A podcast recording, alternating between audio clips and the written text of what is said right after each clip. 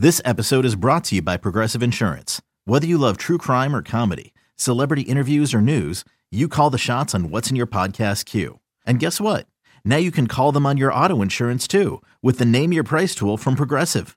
It works just the way it sounds. You tell Progressive how much you want to pay for car insurance, and they'll show you coverage options that fit your budget. Get your quote today at progressive.com to join the over 28 million drivers who trust Progressive. Progressive Casualty Insurance Company and Affiliates. Price and coverage match limited by state law. This episode is supported by FX's Clipped, the scandalous story of the 2014 Clippers owner's racist remarks captured on tape and heard around the world. The series charts the tape's impact on a dysfunctional basketball organization striving to win against their reputation as the most cursed team in the league starring Laurence Fishburne, Jacki Weaver, Cleopatra Coleman, and Ed O'Neill.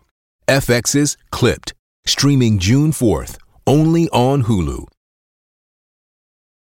When you need mealtime inspiration, it's worth shopping Kroger, where you'll find over 30,000 mouthwatering choices that excite your inner foodie. And no matter what tasty choice you make, you'll enjoy our everyday low prices, plus extra ways to save, like digital coupons worth over $600 each week. You can also save up to $1 off per gallon at the pump with fuel points. More savings and more inspiring flavors make shopping Kroger worth it every time. Kroger, fresh for everyone. Fuel restrictions apply down.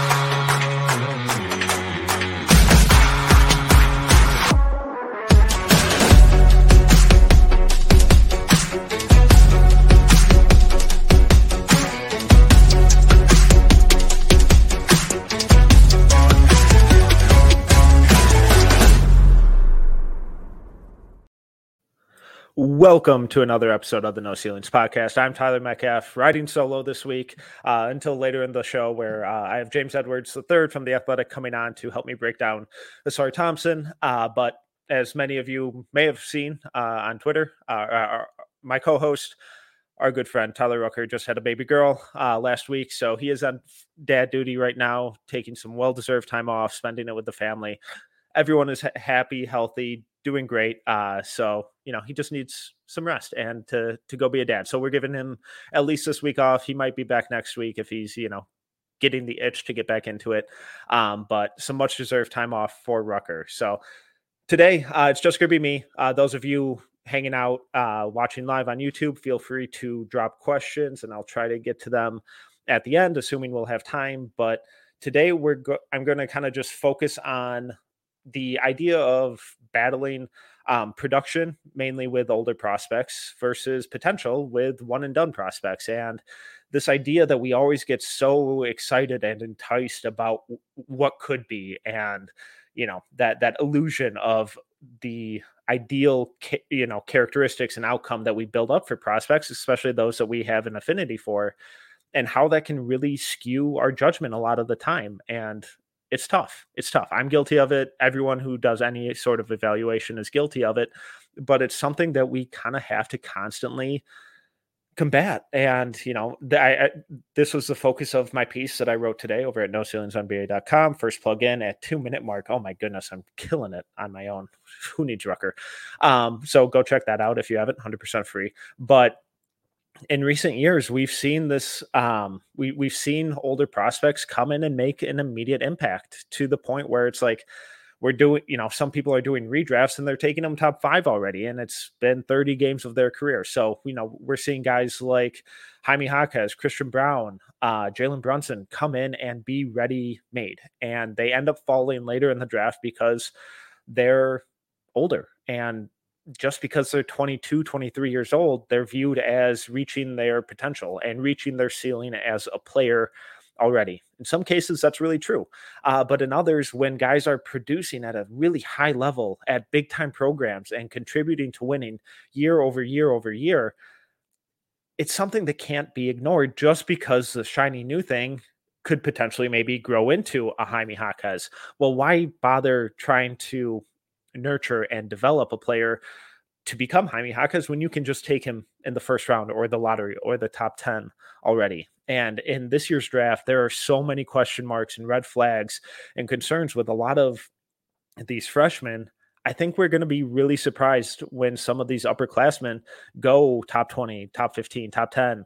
Um, top five might be a little rich right now, but I think some of these guys are going to go a lot earlier than people expect. And that's because they're that's because recent drafts have shown us that these guys are talented. They're mature. They've grown up in the system where basketball is their life and they're ready to make an impact right away. And just because they're a little older, just because they're a little closer to their ceiling, doesn't mean they've peaked already. There's plenty of room to grow. There's plenty of experience of these guys making an impact as bit role players, um, you know, when they were underclassmen and growing into surefire big time leaders and the guy on a team. So, uh, j- just starting off with the kind of production bucket of this and some of the upperclassmen um, who I really think are going to shock a lot of people where they go and have a really good opportunity of being some of those rare day one producers in the NBA.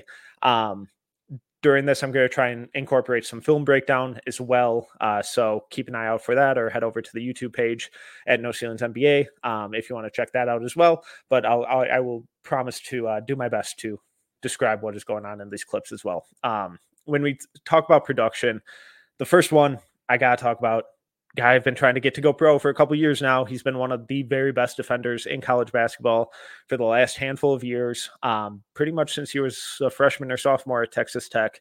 Kevin McCullar. Uh, the big question with McCullar his entire career has been the outside jumper. Uh, he's been a good passer. He's been a good rebounder. He's been a good cutter. He's been an awesome defender, especially a team defender with how quick his hands are um, and his ability to make rotations and time those to perfection but he's never been able to shoot. And it's not just that he's been a mediocre shooter, it's been a bad shooter. That was until this year. And up until this point, um, or so far this year, McCullar is shooting 40.8% from three on 4.1 attempts per game. That's solid, solid numbers. That's solid volume, really good results. Uh, coming into this year, if you would have told me he would have been around the 35 to 38 mark, I would have been really excited about that. That would have shown me, okay, maybe this is the year where he finally sneaks into the back end of the first round. Now he's doing that. Now he's, you know, 40 plus on solid volume as one of the only kind of floor spacers on that Kansas team. He might go top 20. He might sneak into the lottery if he maintains this for the rest of the year. Uh, additionally, he ranks in the 96th percentile in spot up scoring with 1.4 points per possession, 73rd percentile on all jumpers with 1.07 points per possession. 87th percentile uh, shooting off the catch uh, with 1.33 points per possession, and he's shooting 44.2% from three off the catch. Additionally, 84th percentile on cuts, and he has an assist rate of 24% these are all really good indicators of him being a high level connective wing at the next level. He's doing it now. Um, he's done it his entire career. Now you just kind of plug and play him as the seventh man in a rotation on a playoff team or a middling team with playoff aspirations. He's a guy who can be an outlet as a catch and shoot guy. He can pick up the primary defender. He can be a reliable off ball defender, and he can be that connective passer who keeps the ball moving, swings it from one guy to the next, and keeps the offense flowing. Kevin McCullar has been awesome this year. He was really good last year. He was really good the year before that. But this year, he has been the driving force behind that Kansas team, and he has been absolutely incredible. Don't be surprised when you start seeing him thrown in the top 20. Um, and don't be surprised on draft night if he goes in top 20. So, um, w- when we talk about the the shooting improvements, um, you know, here he wasn't doing this stuff last year. So as he kind of relocates, goes down to the block, he's just going to run da- run off this pin down from Hunter Dickinson. And as he runs off that screen, he sees that his defender's going over the top of it. So instead of bolting back out to the wing, he sinks back into the corner to give himself that extra space and that extra time while his defender chases back over. By doing that, he kind of minimizes the movement in which he's shooting. He's able to control his momentum a little more. He's obviously able to create a bigger gap between him and the defender. And his mechanics are still a little funky. They're a little slow. They're not the prettiest thing in the world, but they're consistent and they're effective. And what he just did there on that screen, uh, or running off that screen, was a it, it was or he he kind of morphed uh, an off um, an off screen catch and shoot three into more of a spot up look where he's able to control his momentum, get his feet under him, get set, and really keep his mechanics consistent. Um, but when I talk about him being a, one of the best defenders that we've seen, it's mostly the weak side stuff and his ability to rotate um, and be that kind of low man, uh, either defensive playmaker, jumping passing lanes, protecting the rim. Here, uh, we're going to see him in the low corner, and he just reads that pass to perfection. He leaves his man. Um, as Indiana kind of runs this pick and roll, they deny the screen. Hunter Dickinson is now forced to slide over to protect the rim to you know, take away a layup. And McCullar's left as the lone weak side defender over there in the left corner with two guys.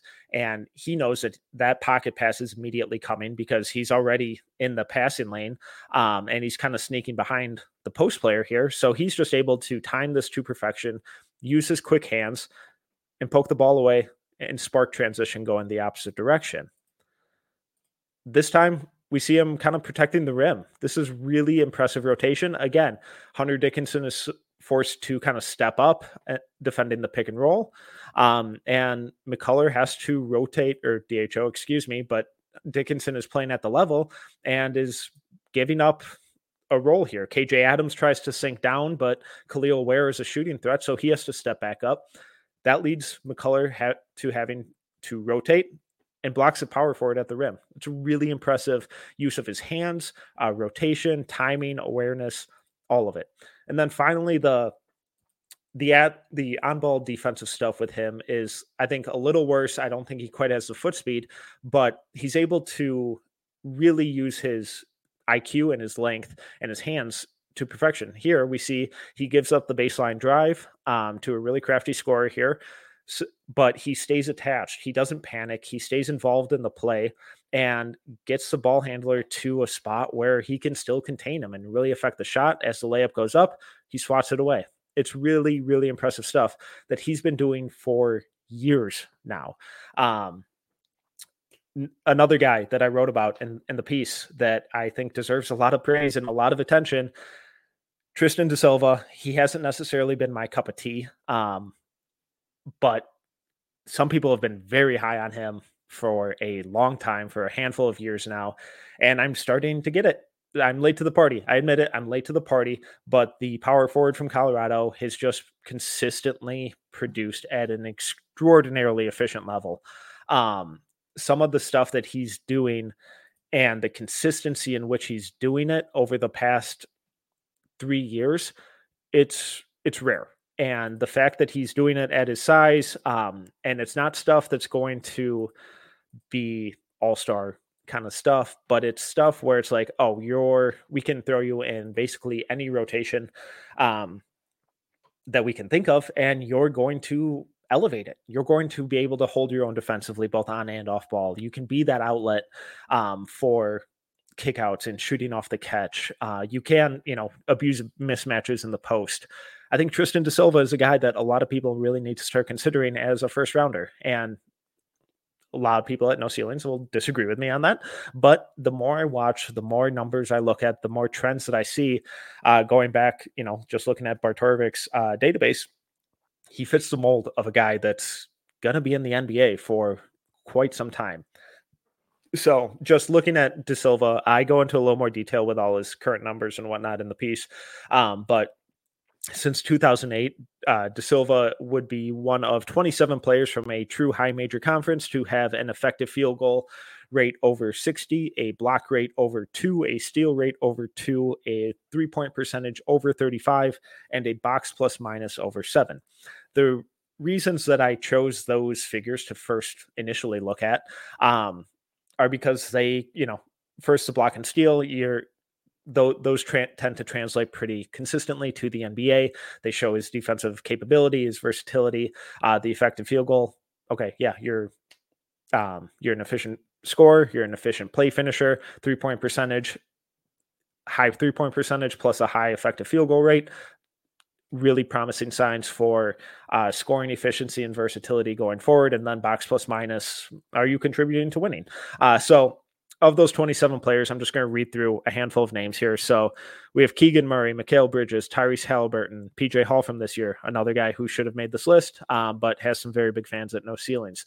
Lonzo Ball, Chris Duarte, Dean Wade, Victor Oladipo, Mario Chalmers, Reed Sheppard from this year. We'll get to him in a minute.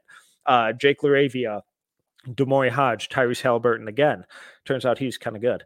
Uh, Killian Tillie, Tristan da Silva from this year, Mikal Bridges again. Uh, Mo Wagner, Montrezl Harrell, Jaxson Robinson from BYU this year, Keshad Johnson from Arizona this year, Kadin Shedrick from Texas this year. There are a lot of players on that list who, you know, varying star or levels of stardom and ability and contract and role and everything in the NBA. But those are all guys who made the NBA. Those are guys who are in a rotation. Those are guys who are contributing to winning in some form or fashion. So does Tristan da Silva have the most explosive and electric and sexy game? Not necessarily, but does he do the little things that the stars don't necessarily want to do, that the stars don't consistently do, that the stars need their role players and their uh, you know coworkers to do to lead to winning? I think so, and I think he's a guy that needs a lot more credit going forward. Um, uh, another name, Zach Edey. Uh, not going to go into too much detail on him. Just any query you run on Barttorvik, he's probably going to pop up unless you include three point stuff. Um, but rebounding, shot blocking, scoring efficiency, free throw rate, uh, all of it. It's absolutely absurd. He's going to be a first rounder. Um, he may not be a starter. Some people think that he could kind of, he's verging on that. I think he's going to be a hell of a backup center for a decade plus. I think he moves as about as well as you can expect from someone that's that size. I think his footwork and the drop coverage is really sound. Uh, would like to see him pass a little more, but he's the end all be all of that Purdue team. So him not being a high level playmaker, it makes sense because everything goes through him. Um, but they do have some shooters on there. So if he kind of boosted those assist numbers, I I wouldn't complain. Um, but he's going to be a guy that goes in the first round. And, you know, shout out Sam Vecenie. He tweeted out why is Donovan Clingan so much farther ahead than Zach Edey on boards? I'm not entirely sure. Um, I, I, think it's a really smart question because there's starting to be some injury concerns with Clingan. There's starting to be some, you know, how effectively can or how effective is he in major minutes? Um, can he play for extended minutes without fouling? The more I've seen of Clingan this year, the less I've liked, and the inverse has been true with Edey. So Clingan's a sexy name because he's the younger prospect. He was new on the scene last year. His defensive numbers last year and this year were, you know, absolutely incredible. Uh, I still think Clingan's going to be a really good player. So I please don't take that the wrong way. But Edey's not that far off. Edey should be closer in that conversation than he's currently getting credit for. Um, Maxwell Bombach did an incredible write up on Edey uh, the other day over at NoCeilingsNBA.com that piece is 100% free. Go check it out. Go read it. Maxwell did awesome work on it. Um, the final guy in the production, the upperclassman production bucket that I kind of want to cover that again, I think is going to go a lot earlier than most people think. Um, someone I have in the top 20 right now, uh, point guard from Marquette, Tyler Kolek. Uh, Corey Tulaba did a great write up on him the other day. Also, go check that out. No ceilingsnba.com. Uh, sorry for all the plugs, but they're really good pieces. So go get smarter. Go read about these guys. Uh, so Kolek, uh, you know, white point guard from Marquette, not your typical top 20 pick, but this dude just knows how to play. The game is so easy for him. It's so slow. He's a solid defender. He gets to a spot wherever he wants. Um, really good shooter, really good passer, really good at rim finisher. He's everything with him is below the rim, uh, but he is so efficient shooting at the rim. Um, so just running through some of his kind of percentile rankings currently. So he's in the 84th percentile overall in points per possession, 69th percentile in pick and roll scoring, 78th percentile in spotting up, uh, 88th percentile with with pick and roll, including his passes, uh, 93rd percentile on all jumpers, 89th percentile shooting off the catch, 92nd percentile shooting off the dribble, and 79th percentile shooting at the rim. He's a purely below the rim finisher, and he ranks in the 79th percentile shooting at the rim, and he's shooting 66.7% at the rim, uh, despite not being an above the rim finisher. It's extraordinary touch. And I know what you're thinking. You're like, oh, it's probably low volume. You know, he's just had a handful of shots there. Uh, 49.6% of his shots come at the rim. He gets to the rim whenever he wants. He's really good with angles, change of pace, really strong at fending off shot blockers, uh, really good with either hand. It's it's not a fluke that he's scoring and finishing in all three areas of the floor the way he is. Additionally, he's one of three players um, to have an effective field goal rate over 60%, so efficient score, assist rate over 35, um, steal rate over three, three point percentage over 40, and three point attempts per 100 possessions over six. So efficient scorer all around, efficient shooter on good volume, uh, defensive playmaker, and really involved in the playmaking of the team and the overall offensive operation. The other names on that were Tyrese Halliburton's sophomore season and Paul Stoll from the 2008 UT Rio Grande Valley uh, team. Never heard of him. If you did, uh, you know, shout out Paul Stoll. Um, but that's just really impressive. That's a rare class, incredible numbers that he's putting up. Uh, even when I lowered the assist rate, the my, my my first hesitation with that query was okay, that's a really high assist rate, 35%. Okay, that's a lot. I lowered it to 30, names didn't change. I lowered it to 25. There were a couple names from lower schools that popped up, but list didn't go over go over like five or six names. So I tried to manipulate it to include more people, and I couldn't really. When I lowered the three point attempts to five, didn't change. So Tyler Kolek, really good. He's really good. Don't let the I, you know, the the visual of this kind of non-explosive six three six four white point guard fool you. The kid can flat out play. Um, but let's kind of take a look at some of his place here and, and run through some of the film. Uh, so we're going to start off with the playmaking, um, just interior passing. So just a little pick and roll here, spins off it. Um, I'm just going to start that over. So comes up, runs a side pick and roll with Oso. Uh, Kolek denies the screen, spins, drives baseline here. Does a great job of keeping his dribble alive and sees his teammate cutting from the weak side corner here. That's a really tough pass to thread the needle between two defenders, bounce pass against your momentum, set up your teammate perfectly for a layup. Really high level understanding of spacing, of angles, um, and how to set his teammate up where he needs to. Um, this time, just really high level driving kick. Not a lot of guys make that pass. Uh, it helps that Kolek, Kolek is a lefty. So, you know, he comes off the screen, gets wide open lane uh, that really forces the aggressive rotation from the weak side. But as both all three defenders kind of converge on him, he without hesitation he makes that live dribble pass um, through traffic to the opposite corner, right in the shooter shooter's pocket. He doesn't have to change his base at all. He's able to just catch, rise up, wide open. Doesn't hit it, but the whole process leading up to that was absolutely perfect, and Kolek couldn't have done much more there. Um, the playmaking with him is that kind of stuff. It's not overtly flashy. It's not shocking. It's just consistent. It's the right decision. It's really high level decision making. Um, but what really, really, really stands out, as I kind of mentioned before, is the at rim finishing stuff.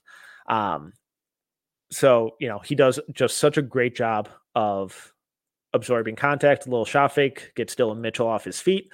Um, Dylan Mitchell's a hell of a defender, deserves a little more draft buzz than he's been getting, but gets him off his feet. And then as Kolek drives, he has Mitchell on his hip, and to ensure that Mitchell doesn't get back rimside and can't really affect the shot, he does a great job of veering into his path and creating that contact and then finishing with the left hand extension finish. This is really high level craft that translates to the NBA. It's stuff that we see from Jalen Brunson and Podziemski, where they really know how to manipulate their body, how to leverage their strength, how to get to their spots, and finish with those extensions at the rim with soft touch to avoid getting blocked by more athletic rim protectors and defenders.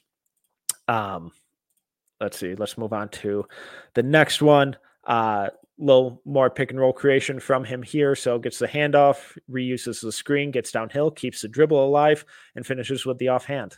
Again, not shocking. It's not stuff that is going to litter highlight tapes, but it's an understanding of where his defender's going and how to manipulate that momentum. He gets downhill, little hesitation, gets the rim protector in the air. He keeps his dribble alive, sneaks over to the other side of the rim, finishes with his right hand.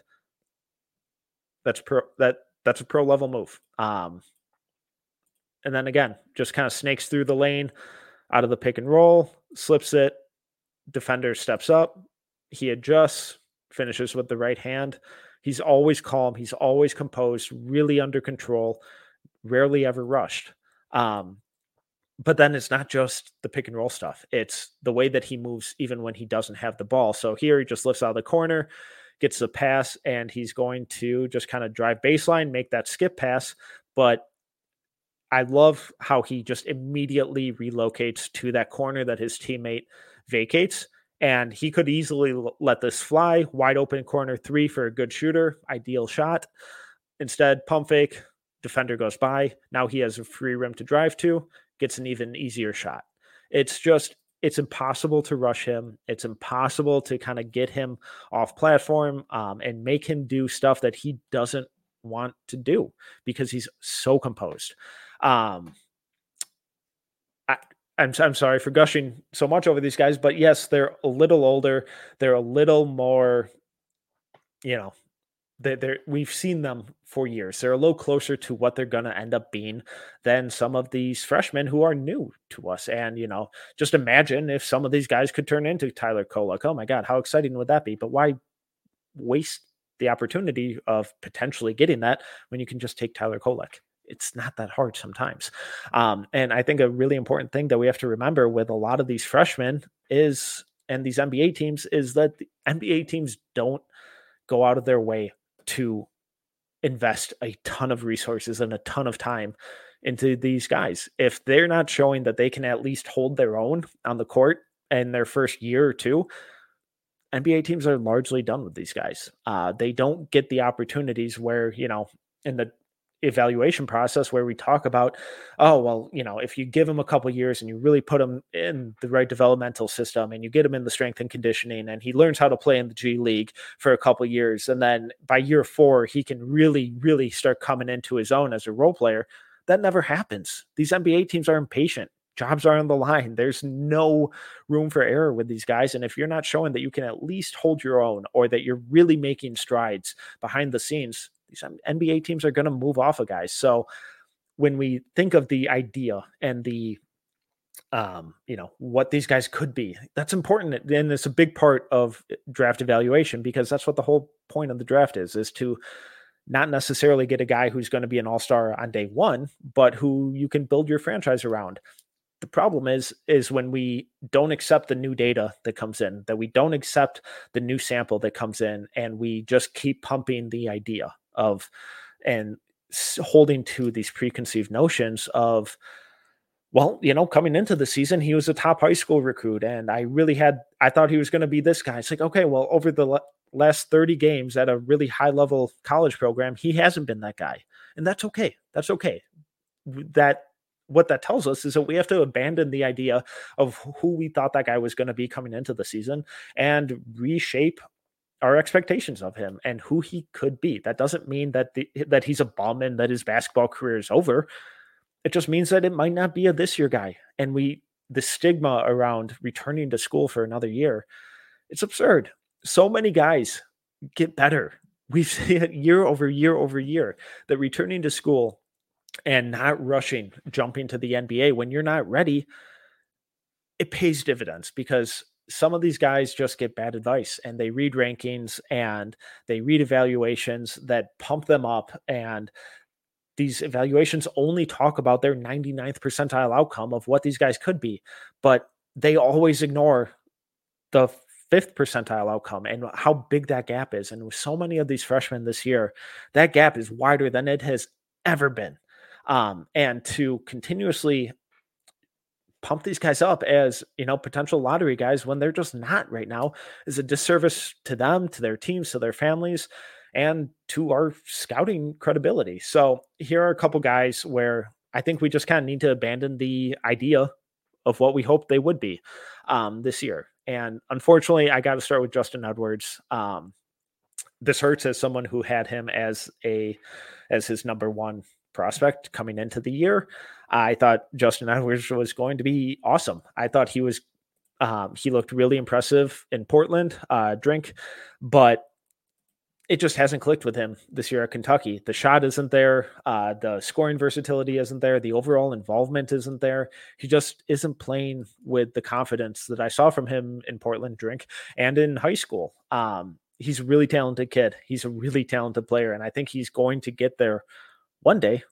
But I don't think it's. I don't think he's a one and done at this point. Um, so besides just looking at the tape and you know what he's done um you know i, I wanted to kind of compare what his numbers are right now to where where to what other drafts have happened or what has happened in other drafts um so Justin Edwards currently has a usage rate under 20 and assist rate under 8, uh, shooting less than 30% from 3, and has a free throw rate under 25 zero freshmen have been drafted in the first round with those numbers. I don't think Justin Edwards is necessarily going to be the first one to do that. Uh, not a single freshman with those numbers um, is it's glaring. Uh, but you know, coming into the season, one of the hopes with Edwards and one of the kind of strengths that we considered in his game was the outside shot. And I still think he's going to be a good shooter in time, but it's not there yet. Um, with that said, let's say Edwards has an awesome close to the season. Second half of the season, he heats up. Outside shot starts falling. Hopefully, it will. I really hope so.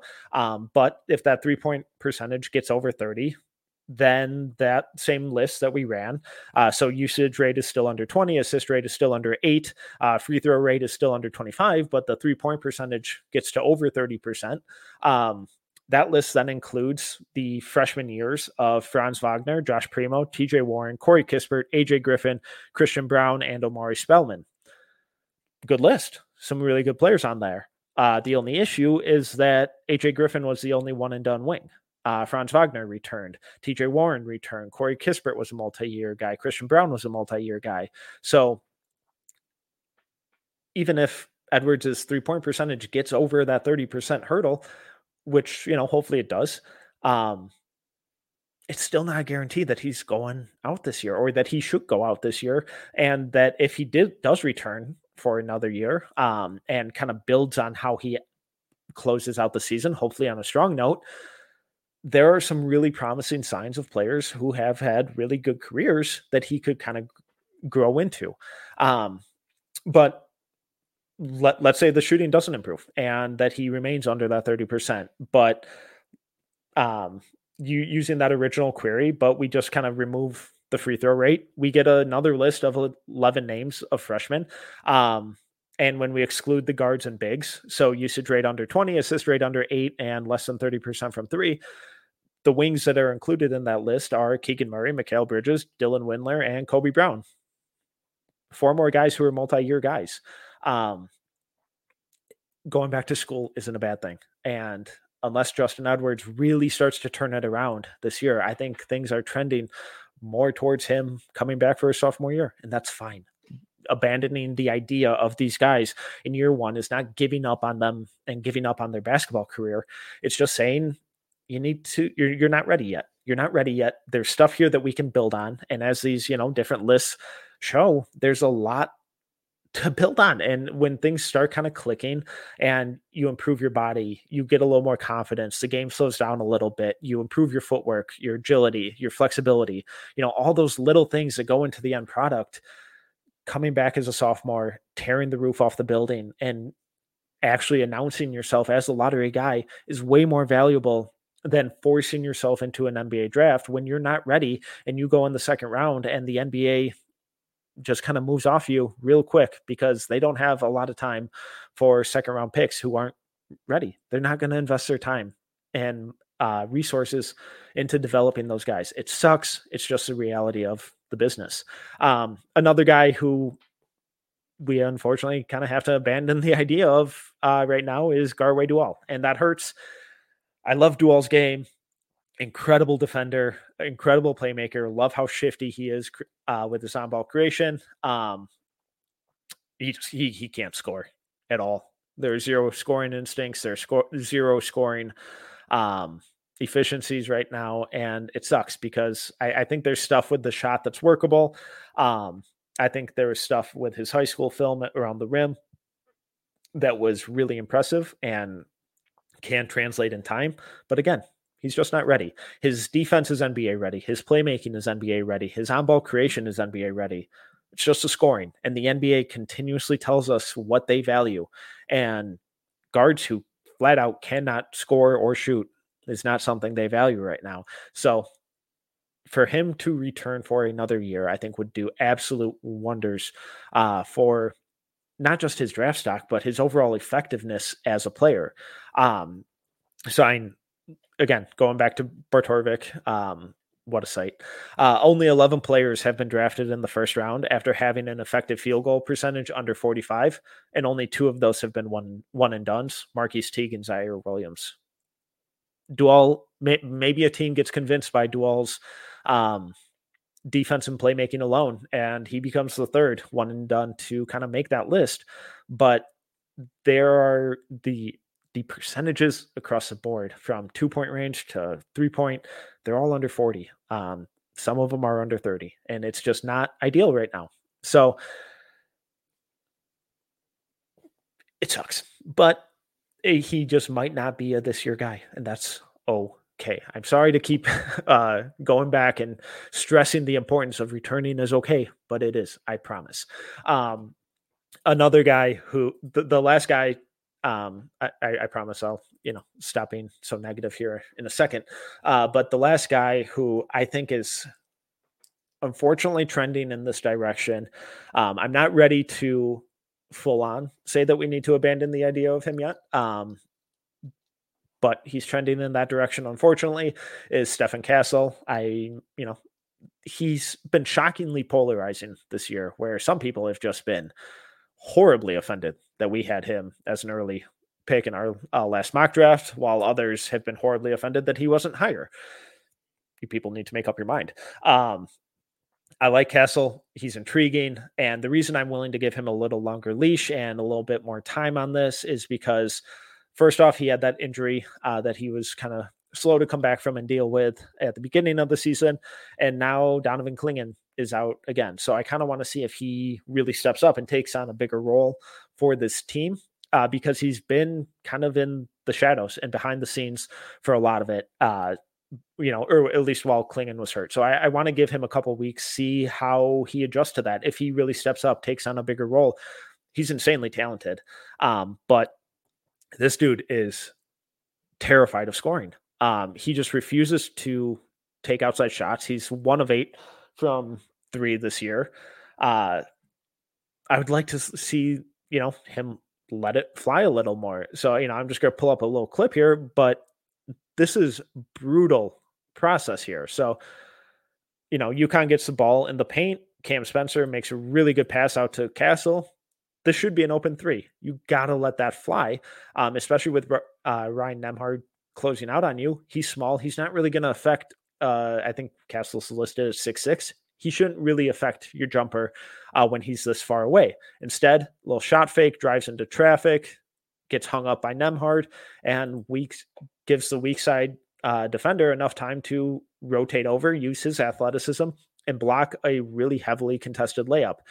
You got to shoot that. And if you're going to be a top five guy in a draft, you have to at least shoot it. I don't care. I honestly don't care if it didn't go in. Um, but just having that willingness to let it fly and to shoot it and to force the defense to respect you from out there is absolutely crucial. So, you know, in, in theme with tonight, let's uh let's go back to Bart and look at some more lists. Uh so Barttorvik has him classified as a wing slash guard. Um of that position type. There have been only six freshmen to have been drafted in the first round with a three point percentage under 30%. Uh, Romeo Langford, Anthony Edwards, Isaac Okoro, Archie Goodwin, Troy Brown, and Keon Johnson. Not a bad list. Um, but Castle would have the lowest three point frequency by far among them. Um, I think the closest one was Archie Goodwin at like 3.6 uh, three point attempts per 100 possessions. And I think um, Castle is currently at 3.5. So not great. Um, the others all had much higher, um, almost double in some cases. Uh, but, you know, the one of the other reasons I'm willing to give Castle a little more time is that he's doing more stuff um, other than scoring. So it's not like he's just out there contributing nothing. He's doing a bunch of little things uh, that role players are asked to and have to do. And that's really encouraging from a top recruit at a big time program with national championship aspirations and expectations. So, uh, and Castle currently has a box plus minus of five, really strong, especially for a freshman. Uh, 10.8 offensive rebounding rate, a 23.5 assist rate, a three uh, 3.0 block rate and a 3.1 steal rate. His defense has been so much better than I ever expected it would be. Um, as a freshman, he's doing the little things. His passing has been impressive. He's crashing the boards. He's contributing to winning. The thing is just he's not scoring. And if you're going to be a top five pick, you have to show some competency in scoring. And he's currently in the first percentile on jumpers, uh, 51st percentile at the rim, which is encouraging. Would like that to be a little higher given his size, but he's not super explosive. So, not totally shocking. Uh, 14th percentile spotting up, 87th percentile in transition. But um, the only play types that he qualifies for based on volume uh, with synergy is spotting up and transition. He hasn't done much else. He hasn't had the opportunity to, and he hasn't sought those opportunities out. So I would coming into the year, I was really excited to see what the Clingan Castle uh, pick and roll would look like with Karaban, Newton, uh, Cam Spencer spacing the floor, um, and we just haven't we haven't seen that at all. Um, it would be nice, even with Clingan out, to see a little more of that going forward.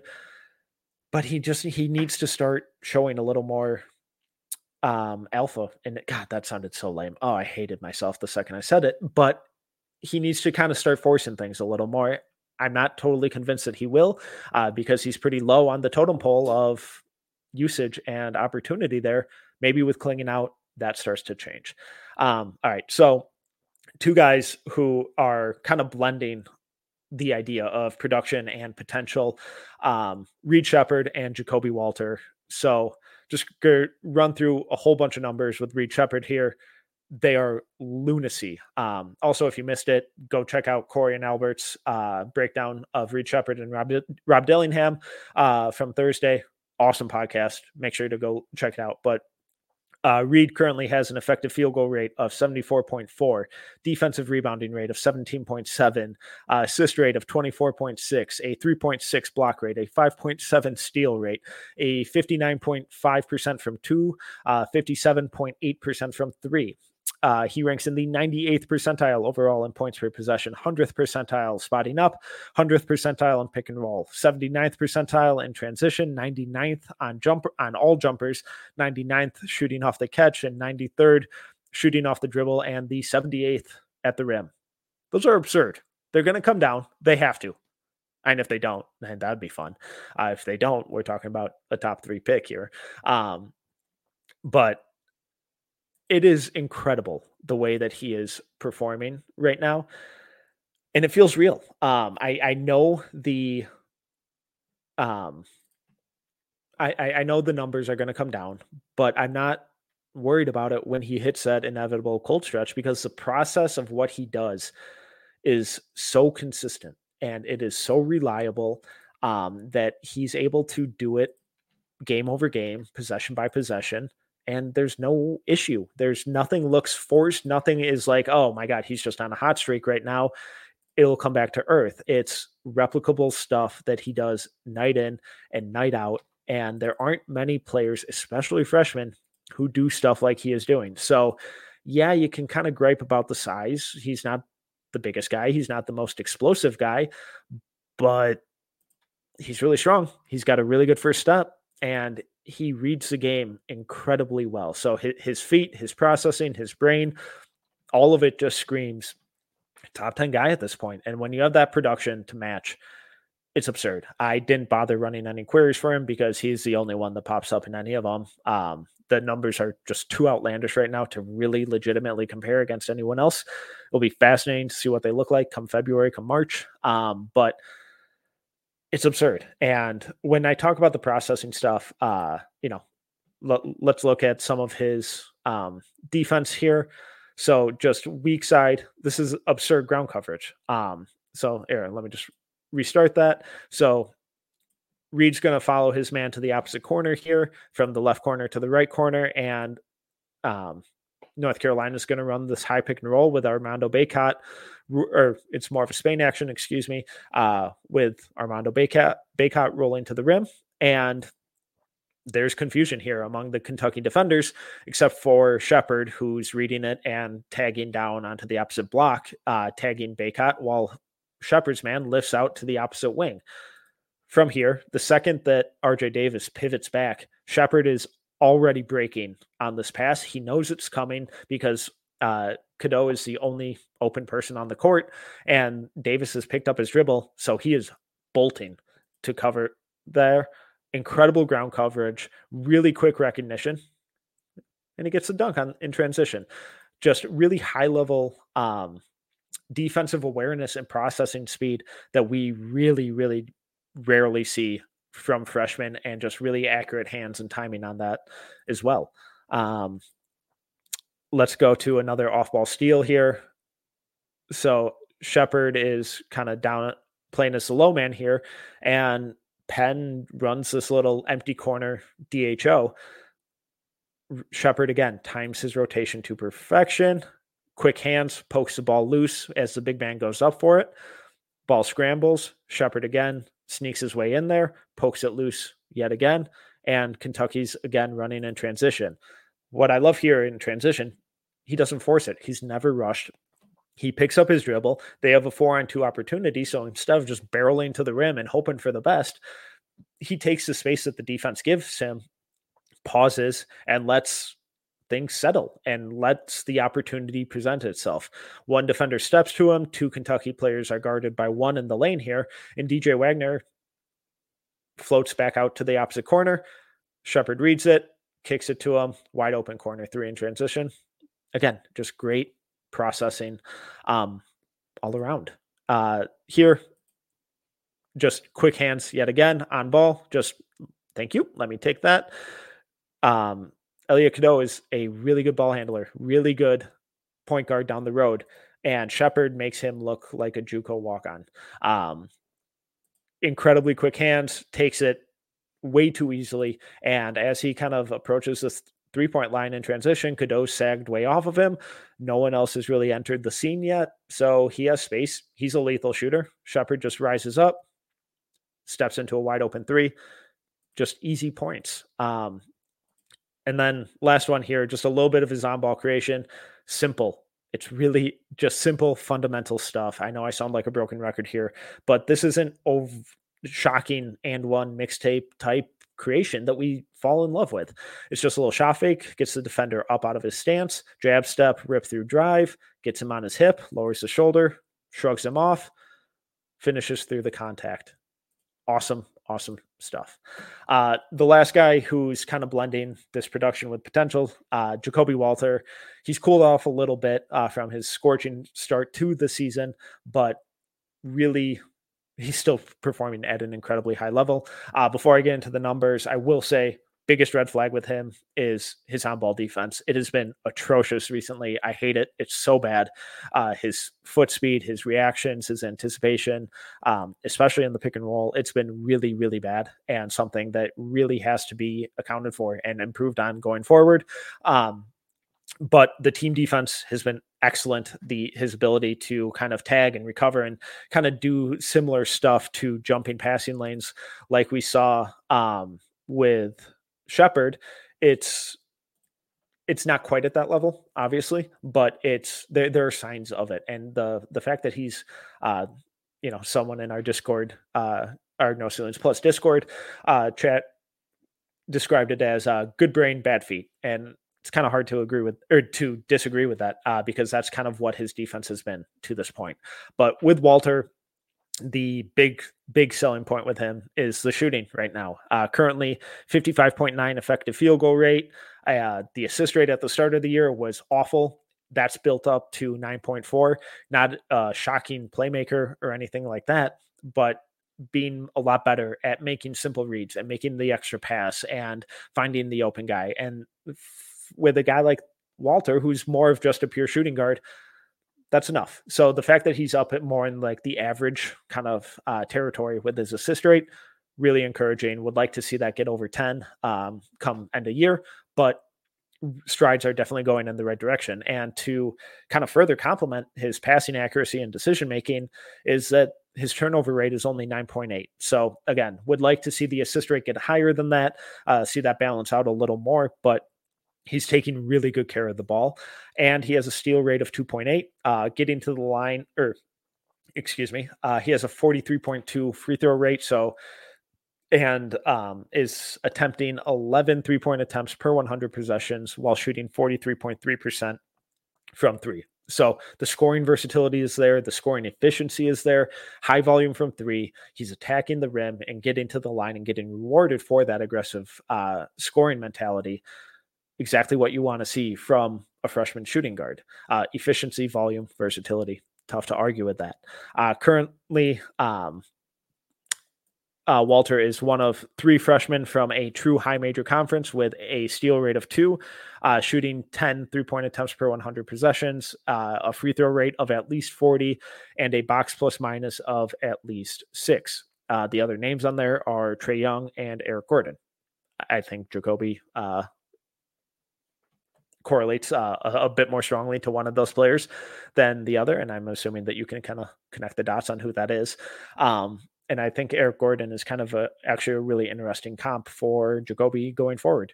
Um, and if you can kind of get that type of player in this draft at, around the five ish pick range, tough to ask for much more. Um, but going back to that that that kind of query with Trae Young and Eric Gordon, uh, Ja'Kobe has a lower usage and assist rate than both of them, but his effective field goal rate and rebounding rates are both much higher than those two, um, at least at this point. So a lot of basketball left to be played, but it's really exciting stuff. It's really fun seeing some some of these guys like Ja'Kobe Walter and Reed Sheppard, who some didn't necessarily expect much from coming into this year to perform at the levels they are. So that's all I got on the production versus potential. Going to get into the rookie roulette stuff here um, with Ausar Thompson and James Edwards here in a minute. Um, starting with Ausar Thompson. So 6'6, 205 pound wing, um, came out of overtime elite with his twin brother, Amen Thompson, who obviously went to the Houston Rockets with the fourth pick. Ausar Thompson was the fifth overall pick by the Pistons. Um, he ended up at number seven on our final no ceilings big board. Ausar is currently averaging 9.3 points uh, per game, which ranks eighth among rookies, 7.4 rebounds, which ranks fourth, 2.3 assists, which ranks 10th, 0.9 steals, uh, which ranks seventh, 1.1 blocks, which ranks fifth, uh, shooting splits of 46.1, 15.8, eh, yikes, uh, and 69.5.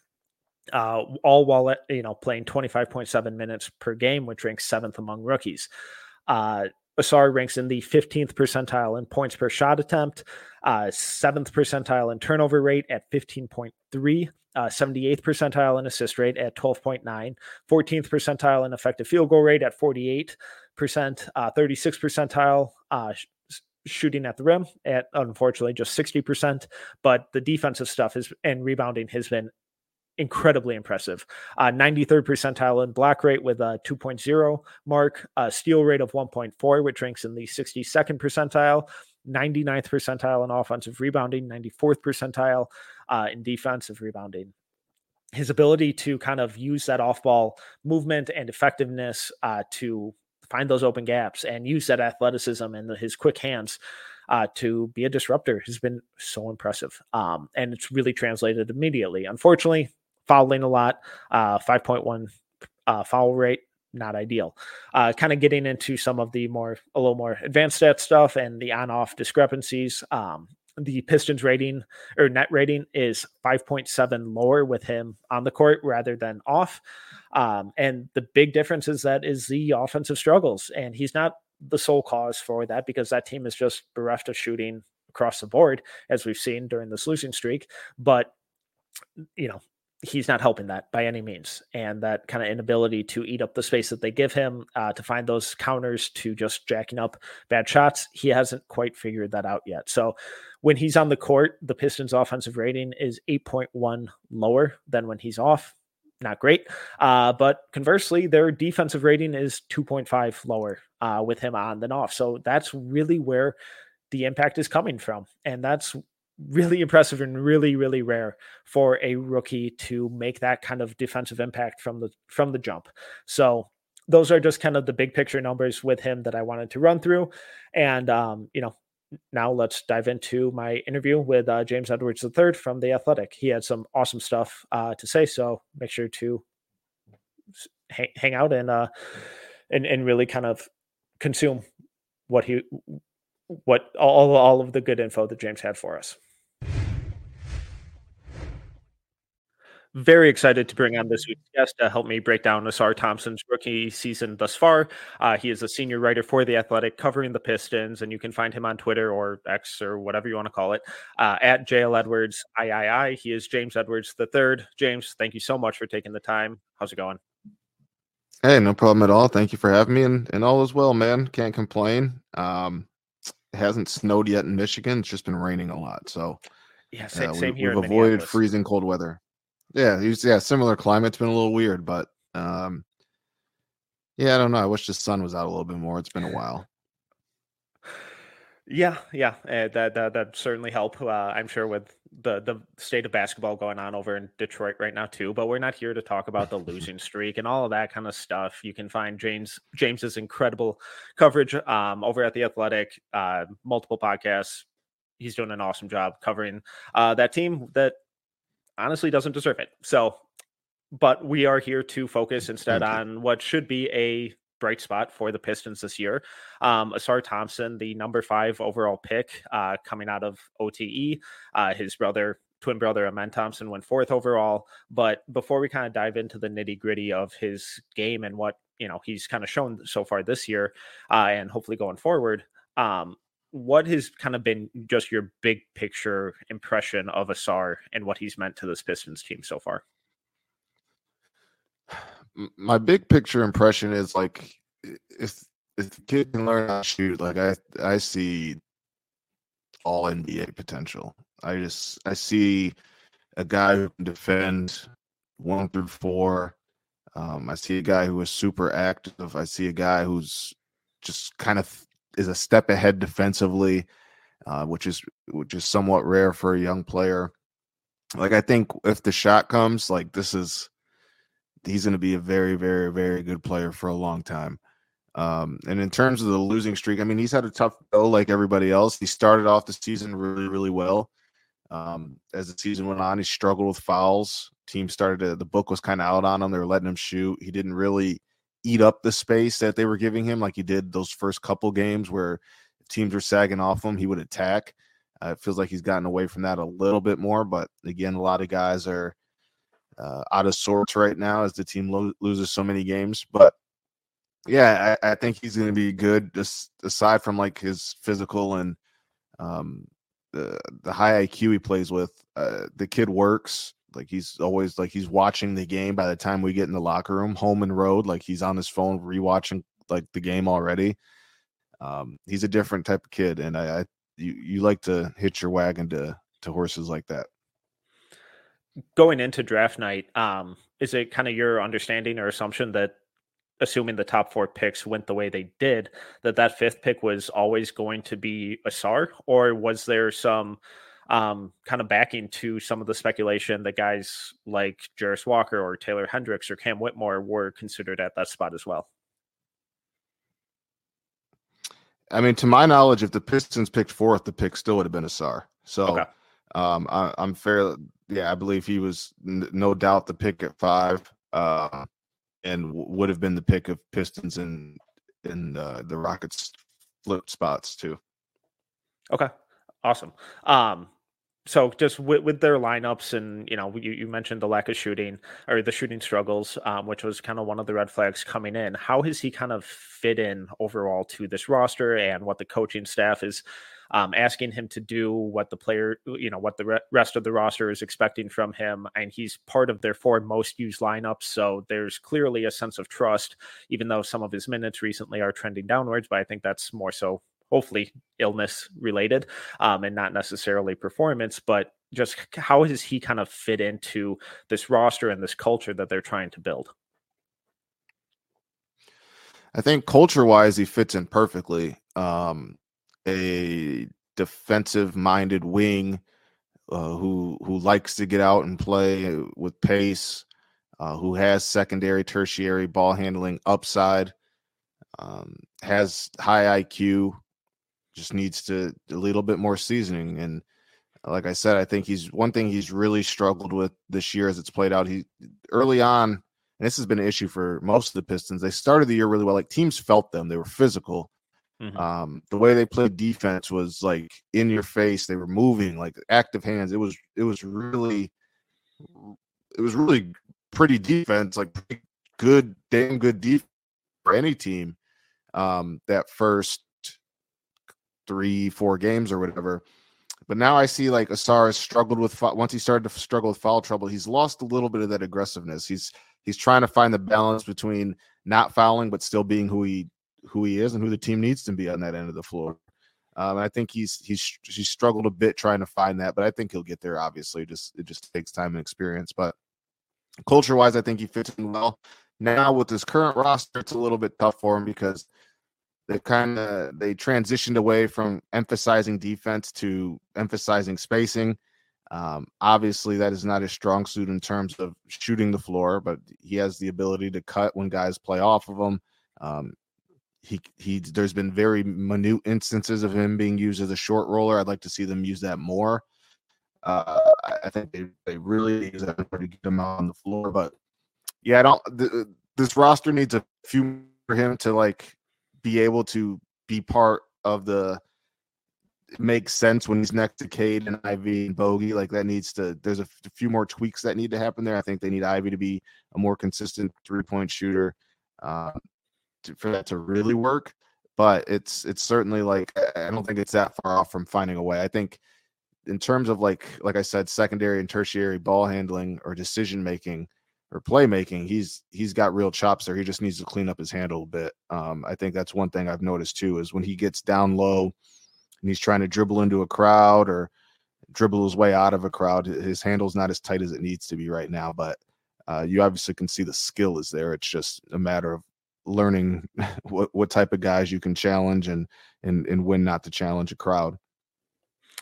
Yeah, and you you talk to you know the ball skills and the passing ability, and he's in the 78th percentile in assist rate at 12.9 percent, which is really impressive, especially for a rookie, um, and especially for a rookie who's not shooting the way he is. And you know, one of the comps that we used a lot going into the draft was Andre Iguodala, and obviously that's lofty praise and um, put some high expectations on it, but you kind of mentioned using him as a, a, roller and kind of be you know try and put him in position getting downhill and maybe create out of that short roll. Um, we saw the Warriors kind of do a lot of that similar stuff with Iguodala and Draymond, and you know obviously those are two of the smartest players to ever play the game. So not necessarily saying you know they'll get to that level, but is that kind of the role that you would that that you're hoping we kind of see a little more of more from him going forward? Yeah, I think like the I agree that like the best case scenario is like Andre Iguodala, right? Right. I don't know if that's the best case scenario. That's a damn good. Yes. okay. Obviously, yeah, Iguodala would be a great outcome, but, but one guy that I think his style, not necessarily the same archetype of player, but not far off in, in style of play and, and kind of balancing the strengths and weaknesses is, is Bruce Brown in Brooklyn. Um, the way they used him as a small ball five, using him as a roller, getting him down the middle of the floor, allowing him to kick out the corners. Like I want to see that with Ausar utilized more until the shot comes around. And now Bruce has turned into a pretty solid standstill shooter. Um, but he was able to be effective by doing that until that uh, by by you by being utilized as a as a roller and and utilizing his passing skills. Yeah, no, that that makes a lot of sense, and we've seen how effective he's been uh, from his time in Brooklyn to Denver, and now obviously Indiana. Um, mm-hmm. Just coming into the season, what were what has kind of surprised you about Ausar, and then what has on the flip side of that, what have been some of the kind of major kind of frustrations or disappointments? Let's say aside from the shooting. Uh, the thing that's kind of I wouldn't say it surprised me, but seeing it every single day in person just his ability to be like a step ahead of the offensive player more often than not when he's guarding on ball. Just watching him how he moves his feet, how he uses how he moves his hips, the the activity with the hands, like he he's gonna be a tremendous under. Um, like if he's, I think like you could make the case. I mean, it's kind of fallen off now just because of the fouling and the lack of playing time, but like I have no worry that like we're to consider him a, a, top on ball defender like as soon as next year in the NBA. Um, I think what has been a bit disappointing on that end of floor is off ball defense. Um, I think he's been in a situation, but basketball career where if he sags off his man a little bit, he can always kind of recover. Um, and he's learned that at this level, even sagging off a little bit is is going to be detrimental. And he just gets caught with his hand in the cookie jar while he's playing help defense or, or his eyes attached to uh, the ball handler or, or even helping uh, digging down to help out a little a step or two too far because he thinks he can recover and it ends up costing him. Um, he's just got to he's got to definitely clean that up. And then the handle, uh, like I, I think he's going to be a fine ball handler with time, but it, it needs to be a little bit tighter. And um, I think he needs to do a better job of avoiding crowds. And then I guess just to, to kind of wrap things up here, um, what are your kind of expectations for him and how he fits in to this team and the kind of impact uh, that he'll have on this team going forward, uh, not just for this year. Um, I, I, guess first off for the rest of this year for his rookie season, but then kind of going forward into the future as well, and potentially being kind of a core building block for this team. Yeah, I think it's important for the rest of this season that they they prioritize like playing him. Um, they've lost 28 games, and like you said, it's been uh, part of it has been due to an illness, right? Part of it has been due to them needing spacing. Uh, but they need to prioritize him and try to maximize him as like a short roller, like we've talked about. Um, he needs to. I think I'd utilize him more as like uh, to take some of the pressure off Cade as a secondary ball handler. Let him get some of those reps. Uh, I think you got to think of the big picture with him, and ideally, the best version of him is like a secondary or tertiary ball handler who um, can get downhill and, and, make those reads. So you want to see you want to see more of those as well. Um, and then in the long term, like I think they they have high hopes. Like I would say, uh, it's hard to say anybody is untouchable on a team that's lost 28 games, but I think him, Cade, and and and, and possibly Duren are like guys that are super untouchable, and they, I think they throw Ivey in there too. Uh, I, I don't know about untouchable, but like I said, if, if you are really, really, really uh, shake them down to to get Cade Nassar out of that picture. So uh, I think they have a well. I know that they believe so much in him. They know that the he has a big hurdle with his jump shot, but that's kind of the thing. It's like he shot well at the end of OTE. Um, I don't think he's a good shooter right now by any stretch. I think part of it could help be the, the mechanics of it. His guide hand is like on top of the ball. Um, there's just some tweaks that they need to make, but he's he showed that he could hit shots at that range. Um, he's just, I think, part of it, which is has a lot to do with where the team is. Like, I think a lot of it's psychological. Like, some of the misses are wide open and really bad. Um, and I watch him put in work every single day on his shot. Like, um, it, it, has a lot of work, a lot of room to grow. It has a, a, a long journey ahead, but it's not. I think the psychological aspect of missing a couple, being left wide open, plus the losing streak has played into the the very bad misses on on a lot of these wide open attempts. For sure. Uh, James, this is awesome. Thank you so much for the time. Um, please no plug away, tell people where they can find you, how they can support you in all facets. I, appreciate you having me, man. Uh, big fan of your guys' work over there. And uh, on Twitter at JL Edwards III.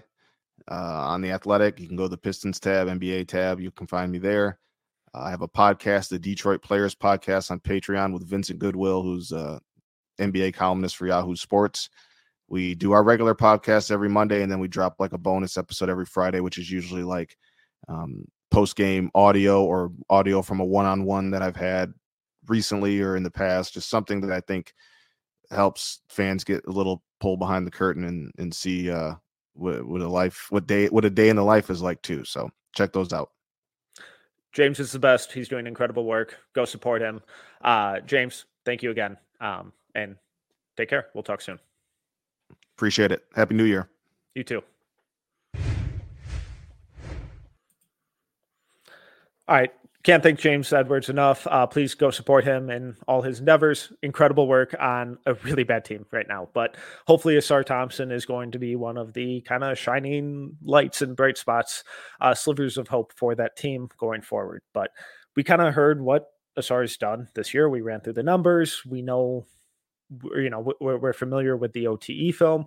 But what does that mean for this upcoming draft? What can we learn from Ausar Thompson's rookie season so far um, and going forward. So I think I, I, don't think it's fair necessarily to obviously do a one for one comp with Ausar, uh, given the athletic um, aptitude and how incredibly hardworking he is, how incredibly cerebral he is. Uh, I think his combination of athletic tools with cerebral ones is really, really rare. Um, and I'm not sure excuse me. Uh, I'm not sure that there are necessarily any players in this class that directly reflect that. Um, but there are a couple that might get there. I, I, think the first one that's really easy to look at is Ryan Dunn. Um, his defense has been otherworldly this year.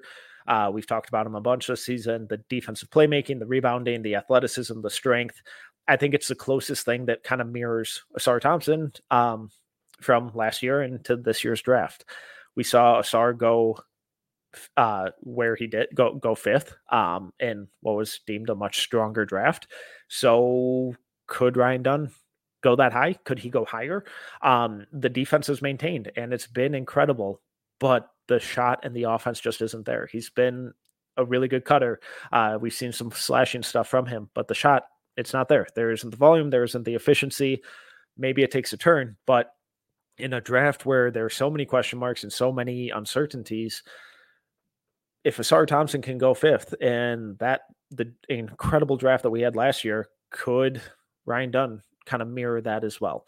Um, I think a couple other names to kind of keep an eye on are this one's a little more loosey goosey, but Zaccharie Risacher. Um, I, you know, I don't think the defense is quite there. I think it's a, you know, a tier below, but I think the shot is four or five tiers above where Ausar's is.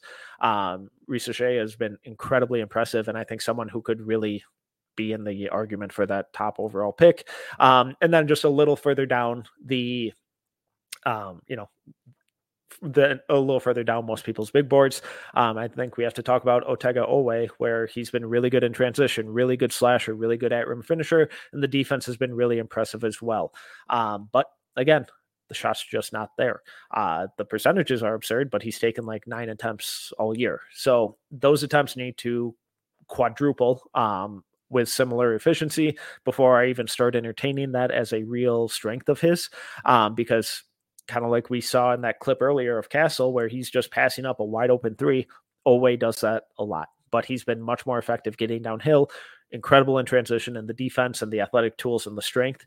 Um, is also there. So I, I, think those are kind of three names with Ryan Dunn being the the kind of clearest um, option of who we can kind of take some lessons from Ausar Thompson and carry that over into this year's draft. Uh, just gonna get to a couple comments here and questions. Um, shout out runner dude. Uh, think he can defend forwards full time. I'm assuming this is about Ausar. I do. I think he's athletic enough. I think he's smart enough. I think his hands are quick enough. Um, where he's going to be able to scale up in time, especially a couple years from now when he really fills out his frame and has the strength of you know a guy in his mid twenties, uh, plus that explosiveness, plus that experience, and how um, how much more the game is going to slow down for him. I think defending forwards is going to be really really easy for him. Um, I also think he's pretty easily a, a, a true six six. Um, I, I I don't think that's really inflated, maybe by an inch, but I, I think six six is pretty fitting. Um, then Cosmo, I, I, have more confidence in Ron Holland developing an effective jumper than I do uh, for either Thompson twin. I would 100% agree on that. Um, I, I, think Holland is going to be a much better shooter and is already a much better shooter than either Thompson twin. is. Um, and I I'm assuming that Holland will probably be a common comp for uh or the Thompson twins will uh or could be a common comp for Ron Holland. Um, I don't see that though. I, I think Holland's a much better shooter, but I think the defensive consistency and versatility um, and discipline for both the Thompsons is significantly higher. I think their processing speed, their handle, their passing, their playmaking, um, and their overall just kind of feel for the game is leagues ahead of where Holland's is right now. Um, so yeah, that that's Ausar Thompson he's been really really fun. Hopefully that pistons team uh, can kind of get some shooting to round out their roster a little more effectively. Uh, go support james edwards the third. Uh, again at jl edwards. I i i does incredible work. Um, but let's f- figure out who we're talking about uh, next week for the rookie roulette. Let me just kind of pull up the window here. Um, all right let's take a spin. There we go. Just electric content right now. And who do we got? Ooh, oh, almost Chet Holmgren. All right. Jordan Hawkins next week. A uh, bit of a roller coaster for him this year, but turns out he's a damn good shooter. So Jordan Hawkins will be next week. Uh, Rucker may or may not be back next week as well, but once again, I'm Tyler Metcalf. You can follow me on Twitter at tmetcalf11. You can find all of my written work at NoCeilingsNBA.com, uh, No Ceilings NBA across all socials. Uh, thank you for everyone tuning in, uh, watching along live. I hope you all have a fantastic weekend and a very happy new year. Um, until next time, see ya.